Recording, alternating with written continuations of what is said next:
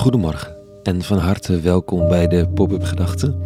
Ik ben Rico en ik schrijf overwegingen om de dag mee te beginnen. Vandaag met de titel: Kan goed nieuws nog goed nieuws zijn? Maandag 29 januari 2024.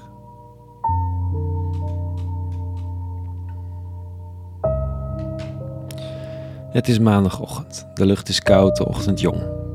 De week ook. Alles ligt nog open in theorie. Alles kan nog gebeuren deze week. In theorie. In werkelijkheid hebben we een idee over wat ons te wachten staat. Over de werkuren, over de leegte, over de vriendschap, de familie, over de ziekte, over de inkomsten, over het weer, het verkeer en het nieuws. We hebben een idee. En daar varen we redelijk wel bij.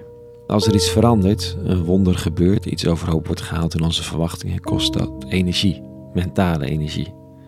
En daar zitten we dan niet altijd op te wachten, goed of slecht. Zijn er die, als het even kan, de werkelijkheid van verandering vermijden. Omdat het energie kost om een nieuwe situatie te omarmen, een mate van onzekerheid. Bij slecht nieuws hopen we vooral gewoon dat het meevalt. Zeker als we er weinig aan lijken te kunnen doen. Of dat nu gaat over het klimaat, of de naar genocide neigende militaire operatie van Israël, de groeiende verdeeldheid in Europa, om nog maar te zwijgen over het klimaat. Het is maandagochtend. De week is net begonnen. Laten we vooral even rustig doen met de doem die zo om ons heen hangt. Er zijn best hoopvolle initiatieven.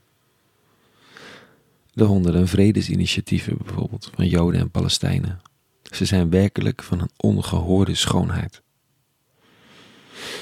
En dat ongehoord is precies wat het probleem is. Want waarom staan zij niet in de Tweede Kamer uit te leggen hoe ze als Joden en Palestijnen samen het leven vormgeven en een visie hebben voor het land? Zij hebben hun verliezen geleden en de haat waarmee ze zijn opgegroeid, de vergelding die ze zochten, omgezet in een verbeter gevecht voor vrede, rechtsstatelijkheid voor beide kanten en hoop. Ik mis hun stemmen, hun zichtbaarheid. Ook gisteren op de dag van de herdenking van de waanzinnige genocide op het Joodse volk. Een dag met een doem, want 7 oktober is nog zo vers in het geheugen. En een dag met een olifant in de kamer, want de regering van Israël, de extreemrechtse Netanyahu en Trabanten hebben een beschuldiging van naar genocide neigend gedrag aan hun broek hangen. Is er goed nieuws? En hoe is dat te horen? Ik bid erom steeds opnieuw. En dat bidden is niet meer dan geluidloze schietgebedjes en hoop op het ongerijmde. Dat ik wel moet volhouden om licht en lucht te houden. En met liefde en zorg mijn omgeving te kunnen blijven zien. Vandaag in de lezing van de dag geneest Jezus van Nazareth een man die nogal in de war is. Anno nu had hij in een GGZ-instelling gezeten en was mogelijk met krachtige medicijnen tot een soort kastplantje gedegradeerd. Uit veiligheidsoverwegingen natuurlijk. Veiligheid is het duizend dingen doekje van deze eeuw en zit nog voller met vieze bacteriën dan het gele doekje op ons aanrecht. Veiligheid. Omdat die anders een gevaar zou zijn voor zichzelf en anderen. In Jezus' tijd hadden ze het dan niet zo op orde en woont deze man in rotsgraven en slaat zichzelf met stenen, onafgebroken schreeuwend. Ze hebben hem geprobeerd te ketenen, maar hij trok al een stuk. Dan komt de rabbi uit Nazareth en geneest de man. Een chaotisch gebeuren, want meteen stort een kudde van 2000 varkens zich in zee. De geesten waren blijkbaar overdraagbaar. Vreemde taferelen, angstig en ontzagwekkend. In zee drijven de dode zwijnen. In een grot zit de angstaanjagende man in alle rust te keuvelen met een Joodse man van de overkant van het meer. Wat moet je ermee? Boos worden, schadevergoeding eisen, maar van wie? En wat moet je met die man? Dit is op zich goed nieuws, maar hoe leg je het je kinderen uit? Die zijn opgevoed met verhalen van de boze man op de heuvel in de grot. En dat ze toch vooral naar hun papa en mama moesten luisteren, anders zou die boze man... Je weet wel. En nu was het weg, dat donkere gat, opgelost in zee, en er was een kudde weg. En niet in staat om het goede te omarmen, staat er. Daarop begonnen ze bij hem, Jezus, aan te dringen hun streek te verlaten. Ik snap het wel, wat moet je met zoveel onrust? Het kwaad kennen en verzet er tegen ook. Dat verzet werkt soms polariserend, maar je kunt nog altijd de ander beschuldigen van polariserend gedrag. En het goede? Genezing van een bezetene, ook al is dat chaotisch.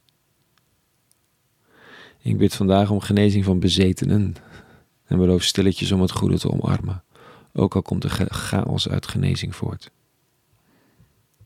Het lichtpuntje van de rustig keuvelende man, de man die we kenden als wilde man, dat beeld, kan ik het me voorstellen. Geloof ik in de vredestrijders. Niet degene die willen winnen, maar hen die weten dat je bij oorlog altijd aan beide kanten verliest en dat dit doorwerkt in de volgende generaties. Dus vrede. De genezen man vraagt of hij met Jezus mee mag. Jezus zegt: Ga naar huis en vertel erover. De man vertelt en alles staan verbaasd. Ze sturen de rabbi dan wel weg. Dat was een beetje te veel goed nieuws. Maar het verhaal van de genezen man blijft en brengt verbazing. Dat is een begin.